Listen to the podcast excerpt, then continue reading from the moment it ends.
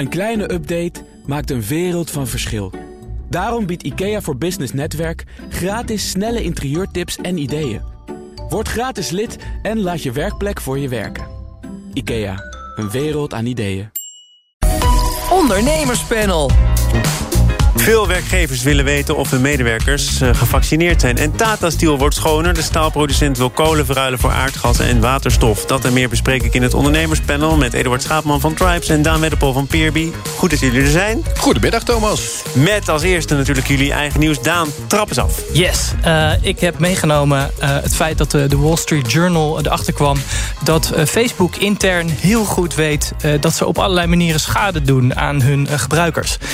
met als nou ja, ik kan, kan hele uh, lijsten noemen, maar bijvoorbeeld uh, dat ze mensen nog bozer hebben gemaakt met een verandering in hun algoritme de afgelopen tijd. In plaats van dat ze mensen bij elkaar zouden gaan brengen, meer wat ze beloofd hadden. En misschien wel met als hoogtepunt dat heel veel tienermeisjes een negatief lichaamsbeeld krijgen van Instagram. en zelfs sommige zelfmoordgedachten krijgen van het platform. Dat weten ze allemaal. En daar wordt eigenlijk niet zo heel veel aan gedaan. En denk je dat deze onthulling daar verandering in gaat brengen?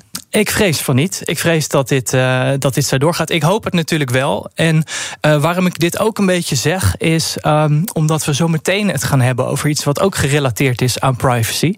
En ik denk dat het wel goed is om, om je te beseffen dat alles wat te maken heeft met data en met waar je je gegevens achterlaat, dat dat uiteindelijk ook weer een terugslag kan hebben op jou, op je gedrag of zelfs dus op je, op je kinderen.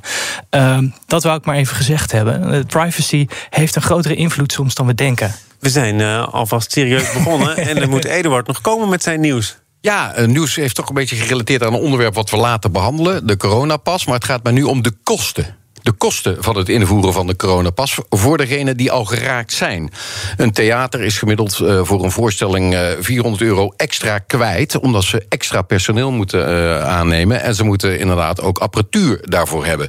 Wie gaat die kosten nu dragen? Um, ik vind dat de overheid die kosten moet dragen, want uiteindelijk moeten al die ondernemingen die in deze economie zitten waar ze niet zoveel kunnen, schadeloos worden gesteld. We hebben het ook totaal niet uh, goed gebruikte bewoordingen, steunmaatregelingen. Klopt niet. Het zijn schadeloosheidstellingen die de overheid moet stellen. Alle evenementen en uh, alle uh, theaters die uiteindelijk dit moeten gaan doen, zullen inderdaad een schadeloosheidstelling moeten gaan krijgen om die kosten, om dat te checken, gedaan te krijgen. Ja, de lobby is geopend, want dit lobby, hoor je ijs. Het is een ijs. ijs. ijs. Oké, okay, nou dan weten ze in Den Haag ook weer waar ze aan toe zijn. Maar die coronapas, nou jullie het popelen kennelijk om daarover over te praten. Nou, dat mag. Daan, jij maakt je zorgen over privacy? Um, nou, ik moet je zeggen, toen ik uh, voor het eerst uh, hoorde van de, van de coronapas en er gezegd werd: um, je hebt hem wel nodig voor de horeca, maar een werkgever mag er niet naar vragen. Toen dacht ik, ja, dat krijg ik niet bij elkaar in mijn hoofd. En toen ben ik er wat beter in gaan, en, in, in gaan duiken, of wat meer in gaan, ben ik erin gedoken. En toen dacht ik langzaam maar zeker, dacht ik, oh ja, ik snap het geloof ik toch wel. Um, nog even los van de kosten voor de ondernemer, want dat is nog, dat is nog weer een heel ander thema. Maar ik snap dat je, um, dat je daar een onderscheid in maakt. Dat je zegt, bij de horeca, uh, daar heb je een eigen keuze of je dat wil vrijgeven of niet. Je hoeft niet naar de kroeg. Dan kun je zeggen, ja, dan word ik uitgesloten. Ja, ja dat is allemaal, allemaal waar. Maar ik, ik, ik ben van mening dat je niet doodgaat. Je zit niet als je in niet een afhankelijkheidsrelatie. Precies. En uh, je werkgever, Uh, daar ben je afhankelijk van voor je levensonderhoud. En uh, daar, uh, wat, wat het antwoord ook is op ik wel, ben wel gevaccineerd of ben niet gevaccineerd. Als die werkgever daar anders in staat en dat dus een invloed kan hebben op je werk, dan vind ik dat dat, dat inderdaad dat dat privacy ja. is. En dat je, dat daar, dat je daar nou ja, geheimzinnig over mag doen. Eduard? Nou ja, uh, dat vind ik ook. Maar wat ik veel krommer vind, is uh, alles wat er nu gebeurt. Uh, ik geef jou een voorbeeld. Ik kom hier de parkeergarage volgende week in van BNR. En ik heb een gezellige afspraak met Mireille en met nog iemand anders van jullie. Je bedoelt meteen onze hoofdredacteur. Dat geeft, dat geeft je ambitieniveau aan, ja? Dan gaan we hier naar binnen. Dan hebben we een gezellig gesprek hier. Ik hoef die parkeergarage niks te laten zien. Hier hoef ik niks te laten zien. Dan nodigen ze me uit voor de lunch. Als ik daar naar binnen ga, dan moet ik wel die coronapas laten zien. Het, ja, het naastgelegen restaurant. En hier buiten hoef ik dat niet te laten zien. Ik volg het niet meer hoor. Ik snap er niets meer van. Ik vind het ook niet consequent en consequent. Maar het wat de principiëlere punt uh, dat uh, hier gemaakt wordt door Daan, namelijk het feit dat je als klant een vrije keuze hebt en als werknemer niet. Want je verkeert, of je nou wil of niet, in een afhankelijkheidsrelatie ten opzichte van je werkgever. Kun je dat verschil maken? Nee, kun je niet maken. Ze doen het nu in Italië, heb ik begrepen. Ze doen het nu in Frankrijk, maar ik vind niet dat Nou, je... In Italië overigens, zonder al te veel discussie. Ja, klopt. Daar wordt het gezien. klakloos ingevoerd. Ja, ja, en Frankrijk veel meer discussie. Dan missen ze nu heel veel mensen in de zorg opeens. Dus ja, dat is ook weer een consequentie die eraan gaat. Plus, het ergste wat ik vind, is dat de elite van de wereld... alle presidenten van de wereld... zomaar het VN-gebouw in New York mogen binnentreden. En die hebben een, echt een aparte regelgeving. Daar hoef je geen coronapas te laten inzien. Vanmorgen op BNR Nieuwsradio was dat nieuws. Hoe kan het dat wij als het volk dat wel moeten doen... maar de elite van deze wereld niet? Ik vind het zo krom als te neten. ja, ik zie. Kijk, verwachtingsvol naar jou, Daan. verwachtingsvol Ja, naar mij. kom op. Ja, eh, heb ik iets met. Ik weet niet of ik iets heb met deze eh, tweedeling van elite en volk op deze manier. Ja, het is gek. Het is gek. Het is raar. Ja, ja ik, ken, ik ken de details niet. Waar, waar- wanneer je wel en niet een VN-gebouw in mag. Mo- Mogen de secretaresses ook niet eh, eh, naar binnen eh, met, zonder coronapas? Of mogen die ook in, naar in binnen? het, nee, in het VN-gebouw hoef je niet. Mag iedereen, ja, mag precies, iedereen dus naar ik- binnen. Dus het is, het, is, het, is, het is een raar. Kijk, ik, ik stel hem Ja. zo direct omdat je tenminste dan een beetje discussie krijgt. Want Ja. anders blijft het allemaal zo lauw loenen. Maar ja, ik, ik, ik, het is gewoon niet meer te rijmen. Je, je, je kunt het niet meer volgen. Ik ben maar een simpele man en ik wil gewoon alles kunnen snappen. En ik snap het niet meer. En ik denk dat, dat ben ik zijn. met je eens. Het, is, eh, het wordt, vind ik, te weinig uitgelegd. Dus volgens mij zijn er allerlei ingewikkelde en genuanceerde afwegingen. eh, over van wat willen we nou bereiken? Wat proberen we nou te doen? Waarom doen we het hier niet? En doen we het hier wel? En dat zijn echt. Dat, we zitten in de, soort van de nafase van een, van een pandemie. Waarbij de, de absolute urgentie van, eh, van alles of niks, zwart of wit. die is er nu uit en het wordt ingewikkeld. En volgens mij moeten we dat ja, moeten we toch blijven uitleggen. Want het vertrouwen is er heel vaak, vrees ik, niet in de, in de overheid. Dat het allemaal goed bedacht is. Dus dan, dan, ja, dan moet je gaan uitleggen, jongens, dit is waarom we het doen. En dat moet je volgens mij herhalen. Je moet het in- in- tot in den treuren. Moet je, moet je dat ja, maar dan blijven we toch weer polderen. Want er wordt er toch gisteren besloten... oké, de terrassen dan maar weer niet. Het is gewoon polderen. Maar in Eduard, principe, iedereen die naar het toilet als- moet... die moet eh, toch naar binnen, wat Rutte ook zei. Dat klopt dan weer wel. Ja, je moet Ja, wel naar binnen ja. dan. Maar moet dan- jij als, als ondernemer zelf ook polderen? Want eh, met Tribes heb je waarschijnlijk te maken met eh, verschillende klanten eh, van verschillende bedrijven, die allemaal weer een verschillend beleid hebben. Eh, kun jij eh, Ja. eenvormig iets zeggen over wel of geen QR-code laten Ja, zien? ja klopt. Eh, ook daarin ben, zijn wij geconfronteerd. Want ik heb ook veel Amerikaanse klanten. En Amerikaanse klanten eisen eigenlijk dat alles gevaccineerd is... als ze bij jou naar binnen willen gaan. Dus uiteindelijk moet je nou, natuurlijk als ondernemer daarover nadenken. Want ik vind dat iedereen daarin de vrije keuze hebt. Maar ik heb hier tegenover inderdaad BNR Nieuwsradio... net een nieuwe vleugel erbij betrokken. En die nieuwe vleugel, daar kunnen mensen naartoe... die die QR-code laten zien. En aan de andere vleugel kun je er naartoe als je dat niet wil. Maar aan die ene kant ben je wel verzekerd van het feit... dat iedereen volledig gevaccineerd is. Dus ja, daar heb ik maar toe moeten besluiten als ondernemer... om dat op die manier in te Dus zetten. je krijgt een soort roken-niet-roken Ja, ver- verdeling. ja, ja, eh, ja, overal. ja, want Dus roken op het terras mag wel, hè? Ja, Ja, dat is dan moet je coronaruimtes in de horeca hebben. Nou ja, Ja. je hebt natuurlijk ook al het verschil tussen eh, vraag ik het aan mensen als ze komen werken, maar wat als je op je bedrijf in je eigen pand een bedrijfsfeestje geeft. Daar zijn ook al voorbeelden van. Nee, dan moet je je coronapas laten zien. Wie zegt dat? Want dat is niet waar, hè? Wat is niet waar? Dat je je corona... Nee, het hoeft allemaal niet, Nee, nee, nee maar- ook niet na 25 september. Als jij hier inderdaad eh, in een bedrijfspand jouw feestje geeft... hoeft niemand een eh, coronapas te laten zien. Maar er, Dus zijn, dat- er, zijn, er, zijn, er zijn bedrijven die dat eh, wellicht toch verplicht willen stellen. Ja, maar kan dat dan? Kan dat bedrijf het verplicht stellen? Want ja, Liesplan heeft het geroepen, maar kan het? Is het wettelijk? Ik bedoel, ik weet dat er een aantal processen gaande zijn... van inderdaad werknemers van Liesplan... die zeggen, ja, dat kan niet. En ja, dat vind ik nog steeds een moeilijke. Ik bedoel, wij vragen ook niet aan iedereen... heb jij de mazelenprik gehad?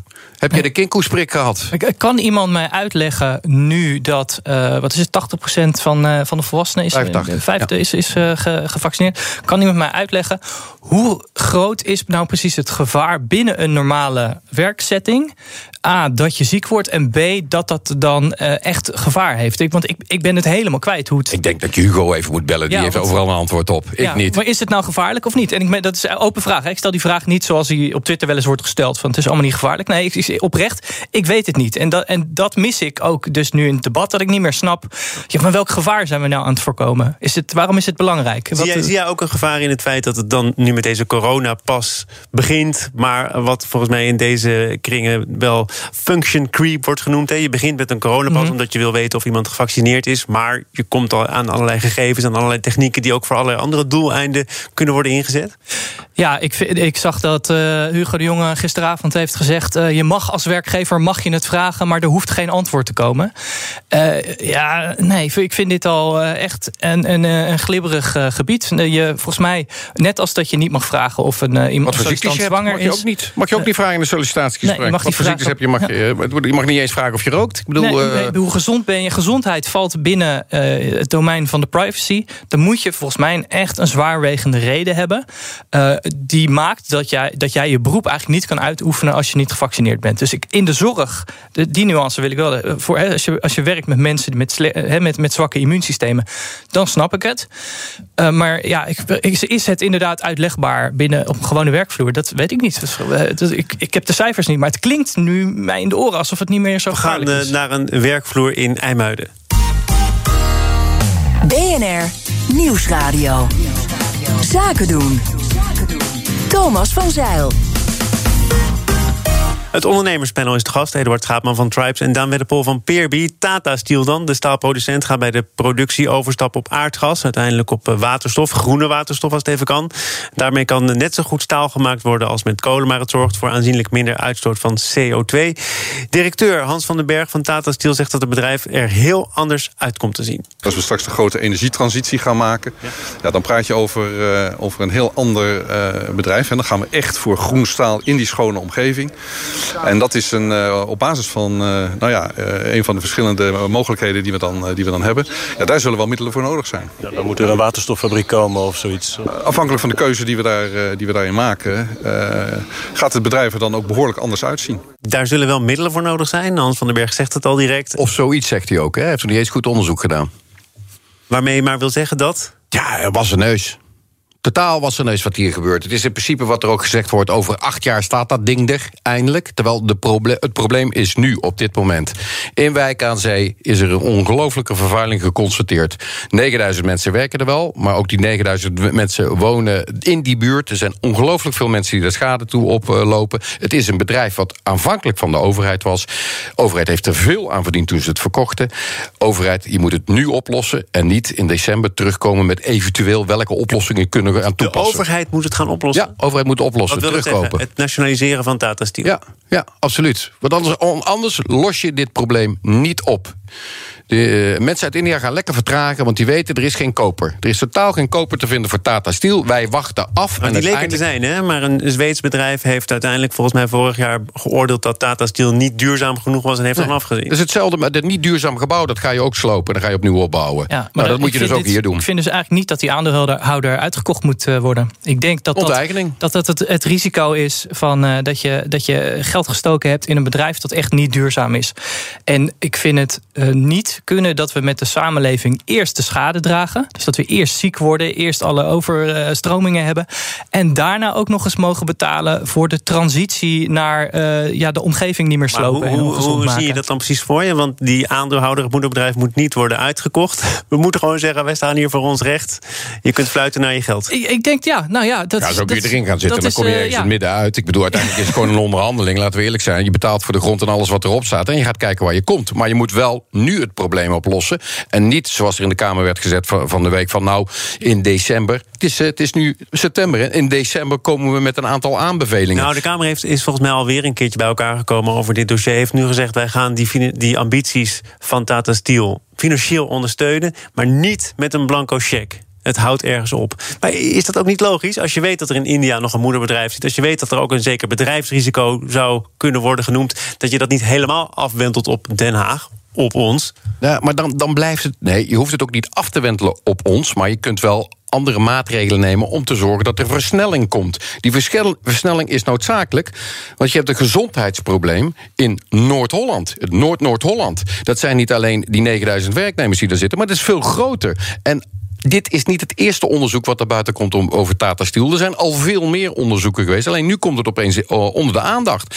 En nu moet je laten zien als overheid... oké, we zijn daadkrachtig, we zijn voor verduurzaming... we zijn voor eh, klimaatverandering. Laten we nu een statement maken. Want ik begrijp dat Tata Steel gewoon eh, ja, de zwaarste industrie in Nederland is... die zorgt voor die klimaatverandering. Dus wordt wel gezegd dat dat het, gaat 1,4 miljard euro kosten, meen ik. En voor waterstof bijvoorbeeld heeft de overheid tot nu toe concreet 100 miljoen gereserveerd. Daar zit nog wel een gat. Die 1,4 miljard, daar moet je dan niet al te moeilijk over doen, Daan? Nou, eh, eh, nogmaals, het, wat mij betreft komt het niet van de overheid. Eh, wat mij betreft scherpen we. En dit is, daar ga ik het even. Het wordt, wordt een beetje heftig, een beetje scherp gesteld. Oh maar ik zeg, eh, we hebben vanaf volgende week een regel dat je mensen niet ziek mag maken in de omgeving. Doe je dat wel, dan gaat je fabriek dicht tot het is opgelost. Eh, nou, dat is waarschijnlijk heel heftig voor Tata Steel. Dan eh, kunnen ze eigenlijk eh, de deur sluiten. Betekent waarschijnlijk een soort van faillissement. Dan zeg ik, dan gaan we kijken wat is de schade in de omgeving. Dat verhalen we op de failliete boedel eerst, voordat het naar een ander gaat. Dat gaan we uitkeren aan alle mensen in de omgeving die ziek ge- geworden zijn of het risico dreigen om ziek te worden. En dan mogen ze in de markt geld gaan ophalen voor verduurzaming. En dan zeg ik tenminste 10% van dat geld moeten ze ophalen bij de mensen die net die uitkering hebben gekregen. Want dan mogen die bepalen of Tata Steel terug mag komen in hun omgeving of niet. Eduard, het komt niet vaak voor dat je in felheid wordt overtroffen door een Dit vind ik fantastisch. Een hele mooie oplossing die in één keer wordt aangereikt door Daan hier. Ik hoop dat iedereen luistert in Den Haag en dit wordt overgenomen. Opgelost. Wat mij wel Volgende probleem. in dit panel tot slot is toch dat er eh, ook vanuit Tata Steel wordt gezegd... nou, wij komen in beweging. Wij komen tot eh, de meest radicale keuze die we kunnen maken. Alle andere routes sluiten we af. We kiezen voor waterstof. In Over acht 2030 jaar. Moet het voor elkaar zijn. Ja, maar over acht jaar. Over acht jaar. Maar jullie hebben er eigenlijk geen goed woord voor over. Nee. Dit, is, dit is geen radicaal voorstel. Dit is pappen en nat Dit is, dit is en nat wat je al lang wist, heel lang uitstellen totdat de publieke opinie je eh, dwingt om datgene wat je al lang had moeten doen eh, te doen. En dat vind ik het probleem bij veel, heel veel grote bedrijven. En overigens, Bij- overigens is het wel zo dat Ja. natuurlijk de overheid wel moet nadenken... oké, wat gaan we met de 9000 mensen doen... Zeker. Die een inkomen hebben van Tata Steel? Want Ja. dit, dat, dat kun je niet zonder... Ik bedoel, we hebben dikke NOW gedaan. Nou, deze mensen moet je ook zorgen dat die gewoon weer aan de bak komen... of in ieder geval ondersteund worden eh, financieel gezien... 100%. op voor de tijd Ja. dat ze niet iets kunnen doen. Over ondersteuning gesproken. Picnic heeft geld opgehaald. Behoorlijk wat geld opgehaald. Maken jullie er gebruik van, Eduard? Van Picnic? Ja? Nee, ik maak er zelf geen gebruik van. Ik wil heel graag altijd naar de lokale groenteman en de, en de, de slager. Dat vind ik leuk, een leuk uitje. Maar het is wel fantastisch wat eh, Michiel Muller hier weer heeft laten zien. Ja, het is een topondernemer. Ja, ik eh, heb regelmatig eh, de boodschappen eh, voor de deur staan met een picknickkarretje. Ja. Het gaat om een, eh, een investering in totaal van 600 miljoen binnengehaald. Oprichter Michael Muller die sprak ik gisteren. Dit is wat hij van plan is, namelijk uitbreiden in Duitsland, ook in Frankrijk. In Frankrijk zijn we vorige week begonnen. In één stad. En daar ligt nog heel Frankrijk aan onze voeten. Dus we zien eigenlijk dat in al die landen moeten we infrastructuur bouwen. Dus fulfillment centers, city hubs, mensen aannemen, opleiden, techteam uitbouwen. Dat, dat vereist investeringen. En daar zijn we natuurlijk super blij mee dat we dat nu kunnen realiseren. Als heel Frankrijk aan je voeten ligt, en dat moet allemaal eh, beetje bij beetje, stad voor stad, Mhm. is die 600 miljoen euro dan snel op? Eh, ik denk dat dat best hard gaat. Ja, dan heb je wel wat geld nodig. Maar ik zag een, eh, een eh, supermarktexpert die in een wat ouder krantenbericht zei: van ja, dat, dat leveren aan huis, dat wordt niks. Daar heb je zeker tientallen miljoenen nodig om dat goed op te zetten. Nou, die hebben ze dan in ieder geval binnen. Ja, dat zeker. Wanneer gaat het er serieus toe doen? Vraag ik aan jullie allebei om winst te maken. Hè? Want waar Michiel Muller ook verschijnt, wordt altijd aan hem gevraagd: Nou, wanneer komt het dan, die winst? En dat wordt dan opgeschoven. Volgens mij is de laatste verwachting 2022. Kun je zeggen, ja, maar we groeien wel ontzettend hard. En als we daarmee zouden stoppen, dan, dan praten we nergens meer over. Dan is die winst een, een formaliteit. Moet je dat niet, toch- eens een keer gaan leveren, winst? Nou ja, wat je kunt doen is, en dat, dat doen analisten heel goed... die kijken naar het bestaande netwerk in Nederland... en de, de oudste locaties, en die kijken, zijn die al winstgevend? Want die cijfers kun je wel achterhalen. Dan komt er bovenop het stukje groei... en eh, op elke hub die je erbij zet... Ja, dan geef je drie jaar de tijd om die winstgevend te laten zijn. Dus het is helemaal niet erg als je in totaliteit nog geen winst maakt... als jouw businessmodel op de oude locaties... maar alvast winstgevend zijn. Dan weet je, ik heb iets om op door te bouwen. Dus ja, eh, ik vind het heel knap. Plus, hij pakt er gelijk bij duurzaamheid. Eh, hij gaat inderdaad ook investeren in logistiek. Dat betekent eh, juist een investering die heel veel waard is op dit moment. De distributie hebt. Dus, dus, eh, en die kun je natuurlijk ook nog voor een stuk gefinancierd krijgen met de bank en met het geld al wat je hebt. Dus hij doet een ongelooflijk goede move. Ik ben blij dat we weer een topondernemer hebben in Nederland die dit weer voor elkaar heeft gekregen. Plus natuurlijk, allemaal weten we, uiteindelijk wil hij net als Raymond Kloostermans en wil hij net zoals Fokker de Jong naar Amerika. En wie heeft hij aan boord gehaald? Bill Heb ik Gates. hem gevraagd. Amerika, dat eh, duurt nog even. Ja, natuurlijk duurt dat het even. Maar dat is natuurlijk elke wens van de ondernemer. Ook als je Michiel spreekt, dan zal hij uiteindelijk niet tegen jou zeggen. Maar ik denk dat. dat, dat tegen jou? Ja, nee, tegen mij. Ik heb hem lang niet gesproken. Maar je, je ziet, dat is allemaal een wens. En dat is natuurlijk een hele makkelijke markt. Het is een veel grotere markt. Want, eh, komende woorden businessmodel komt voorbij, winst komt voorbij. Ik heb je boek gelezen. Ja. Eh, nou, je hebt daarmee geworsteld hè, met, eh, met je businessmodel, met winst maken. In dit geval van Picnic, de groei gaat voor de winst uit. Allemaal wat te verklaren? Ja, zeker. Ja, dat, dat snap ik. Ik kan niet eh, exact intern kijken. Maar ik ga ervan uit, als ik kijk naar mijn, naar mijn eigen gedrag en gedrag van mensen om me heen, dat inderdaad die, die eerste hubs die zijn opgezet, dat die zoveel herhalende klanten hebben, dat die winstgevend zijn.